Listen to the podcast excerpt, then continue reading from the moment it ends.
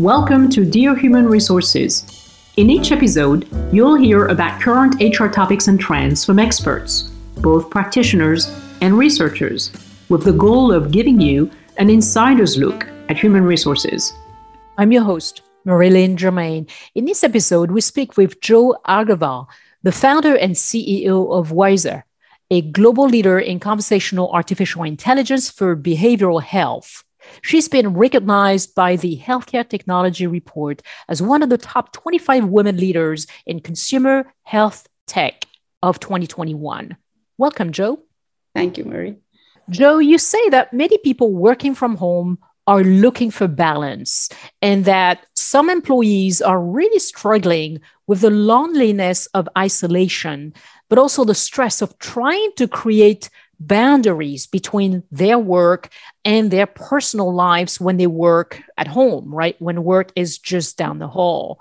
So, can you tell us what conversational artificial intelligence is and how it is used for behavioral health? I'll say a little bit more about uh, why I think that people are struggling. I think a lot of us are facing it ourselves, so not much needs to be said. We often, where we used to have a physical environment to go to, and then when we walked out, work was over. It's almost like flipping between a screen, you have Netflix going on, and a screen, you have a Zoom meeting going on, and then you finish it and you go back there, and that doesn't seem to end. So uh, there's no end to the workday, uh, but then it seeps into your sleep and other cycles and other positive coping mechanisms, going for a walk, meeting other people, feeling like you're alive, uh, seem to have got by the wayside in this sort of digital world that we are inhabiting because of COVID and because of that isolation.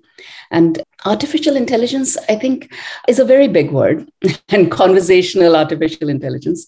The simple thing we I'd, I'd like to say there was an Oracle report that came out last year during COVID saying that 78% of employees are had worsened mental health as a result of this isolation and as a result of this time and that you know most of them are about 80% were more willing to talk to a robot about what they were feeling than talk to another person in the organization or even a therapist.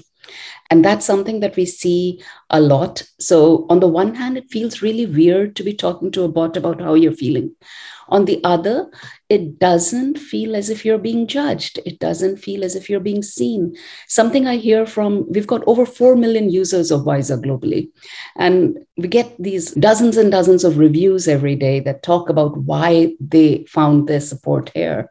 And, and often what they say is that this is the one place that you know they feel heard but they don't feel seen and judged and they can come back to it as many times as they need and it meets them where they are it doesn't tell them to be somewhere else it's not mindfulness or yoga that you know when you're ready and your mind is clear then you will feel better it actually comes and listens to them where they're at and that's really what we've been trying to create with Wysa I'm going to ask you a question about Wysa in, just a few minutes. But before I ask you about Wysa, how does loneliness of isolation for some remote workers impact them specifically? What's the impact of that isolation?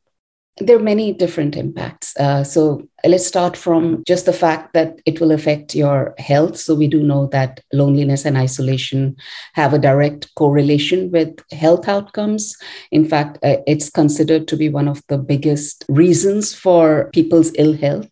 And that kind of sort of plays back into how your physical fitness goes, how your emotional well being goes, and so on and so forth. So uh, that's one very personal impact. Of course, from an organizational perspective, you don't now have, if you're an HR manager, you don't now have a water cooler or an ability to walk through the organization and sort of see it in the eyes or see it in the culture that, you know, the org is buzzing or the org seems very quiet. So there isn't a feedback mechanism to catch when somebody's feeling isolated. And even for their manager to be able to walk up across and say, hey, you're looking off today. Because all our conversations have become very transactional. We'll get onto a meeting, we'll talk about what we have to do, then we go off and work alone.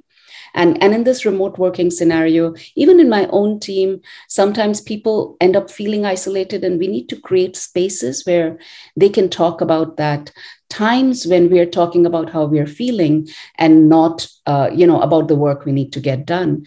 And when that doesn't happen really there's nobody who's catching it or who's trying to help you. And and that can potentially just lead to a sense of what adam grant calls languishing or we call the missing middle of mental health which is not necessarily clinically depressed but very uninspired edging towards burnout uh, very listless uh, feeling unproductive and guilty at the same time. So you're not getting a whole lot of work done, but at the same time, you're not feeling good about it either. So you're sort of procrastinating, but not enjoying it.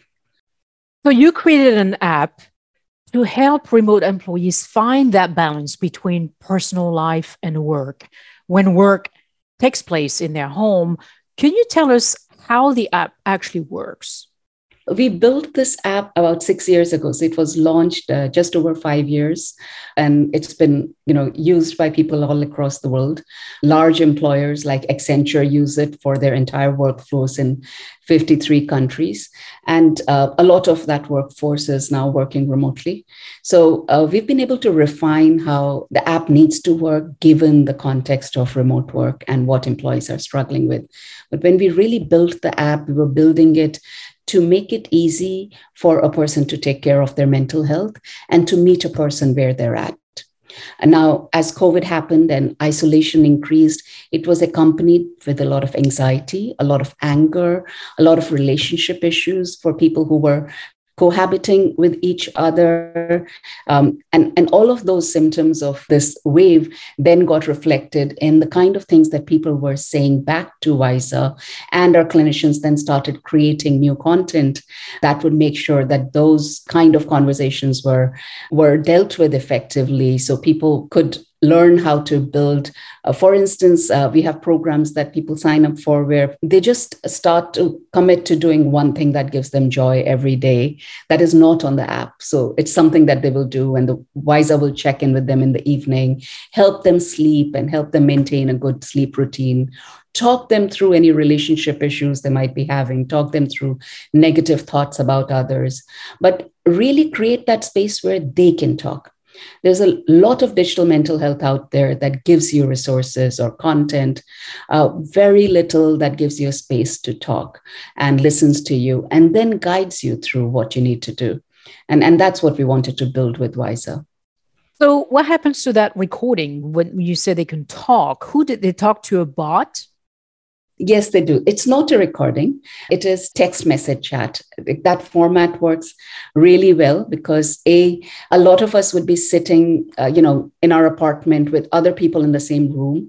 So it's very private. You can just go and start messaging. They just think you're messaging a friend and you're talking through whatever you're feeling.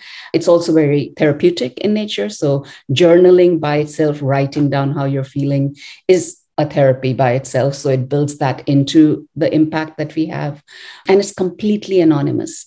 So even in an employer setting, people are able to talk about what they're feeling, uh, knowing that millions of people have talked to this and they never share anything personally identifiable. In fact, we just delete that. Even if they've accidentally said my sister sarah who lives in boston we'll just delete sarah in boston before we store it on our server. So it becomes very anonymous and we never ask for any email or any login. So people can just talk and feel helped. But 90% of the people feel helped after their first session. It's a very difficult thing to comprehend until you've done it. So, um, but there's lots of research behind it. Uh, what we do with AI cognitive behavioral therapy, it's called AI CBT, actually forms a therapeutic alliance on the same scales that human therapists are graded on their therapeutic alliance and is able to form that at a similar level of within the first week of people talking to them. So, so we then have this privileged position of people opening up to us and trusting us and actually feeling helped. And we're able to guide those who need more help into EAP, into other kinds of support, into therapy. And those who can help themselves can just keep working with the bot. You find that there are generational differences in the users? You say you have about 4 million users? You would think so, right? I think there's generational differences in how people adopt technology. I don't think there's a lot of difference in uh, how people use a messaging platform like us. So, even uh, for instance, if you think about messaging platforms like WhatsApp, are used by really old people, but messaging platforms like platforms like Instagram are used by younger people the technology itself is not something that has a huge barrier. We have had of course, early adoption by a very young population initially. There has been research that shows that, especially for adolescents around 16 to 17, uh, because they like to message when it, they're even in the room with somebody that prefer to message, this is one of the platforms that works where nothing else works. Uh, no other form of sort of self help resources works. So there's definitely something that works for them that doesn't work for that younger audience.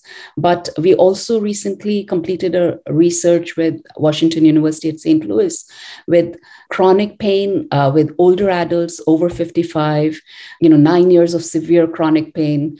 And we gave them an option of talking to a human coach and talking to Wysa's AI.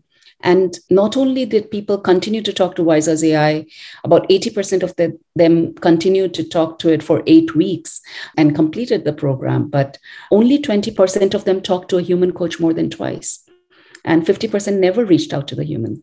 So once you bring it to somebody, I think the utility walks across generations, but activation, how you get people to adopt it, definitely there's a generational bias. Is there anything else that HR professionals can do to alleviate remote workers' isolation and to help them create better boundaries between work and personal life?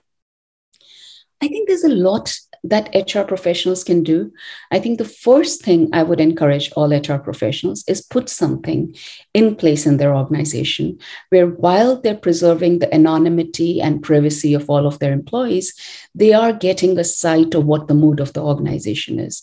That people are getting resources when they're isolated, when they're struggling, to be able to talk through things on their own and the organization is getting a dashboard saying one of our clients for instance we've been able to map they're a large healthcare client and a lot it's not just remote but they can see that the stress levels in their organization are mirroring covid waves. So we'd have the percentage of people who are saying they're not feeling great go down over time based on the interventions they do and then suddenly there'll be a big wave and it'll go back up. And we then discuss what we can do about it. I think the first thing they need to do is within the organization create a space something like Wysa of course where people can talk and then they can get a sense of where the issues lie and the other thing they would do i would say is create spaces are apart from something like Wysa spaces where communities can get together and talk not work and it doesn't have to be an organized activity. It can also be as just a space where uh, leaders are being vulnerable and sharing their own feelings of isolation or their own struggles. And almost become like support groups because our work becomes our family at this time and uh, we spend just so much time in front of a computer that that's the one space that we need to be able to be our whole selves in as well Jo, you're the founder and the CEO of Wysa which is spelled W Y S A. Is there behind the scenes story about the name? Why did you call it Wysa? you know, the first bot ever created, chatbot ever created, was in the 1960s. And the movie Her, if you've seen it, was based on this bot. It was called Eliza. It wasn't super intelligent, but it was a parody of a Rogerian therapist. And there was one point in my life, in my startup journey, where the previous product I'd built had not found product market fit. I had fallen into depression. And I was looking at different resources. And while traditional cognitive behavioral therapy, e learning was helpful, it was very difficult to get through. And I would talk to Eliza. And I'd keep thinking that I want to make something like Eliza, but only wiser, so that it could tell me things that would actually help me. And so that's what we set out to create, and we called it Wysa. Why is your logo a penguin? well, we wanted something that was body positive, that didn't have gender, that didn't feel like a robot. We were trying to walk away from the idea of a lack of emotion that comes in your mind when you think you're talking to an AI or a robot of some kind, because this was going to be something that was super caring, a friend. And um, I think everything from happy feet, etc., gave us the sense that a penguin had, and none of those, uh, you know, that it's a particular gender or it's a particular. It, it felt very body positive, uh, very non-denominational, and and a pet or a friend that you could go and cuddle to or talk to. So we just used that. But it also you. said, "I'm not human," so it didn't pretend to be human. Thank you, Jo, for your insights on how remote workers can better manage their isolation and create good boundaries between their personal life and their work. Thank you, Mary.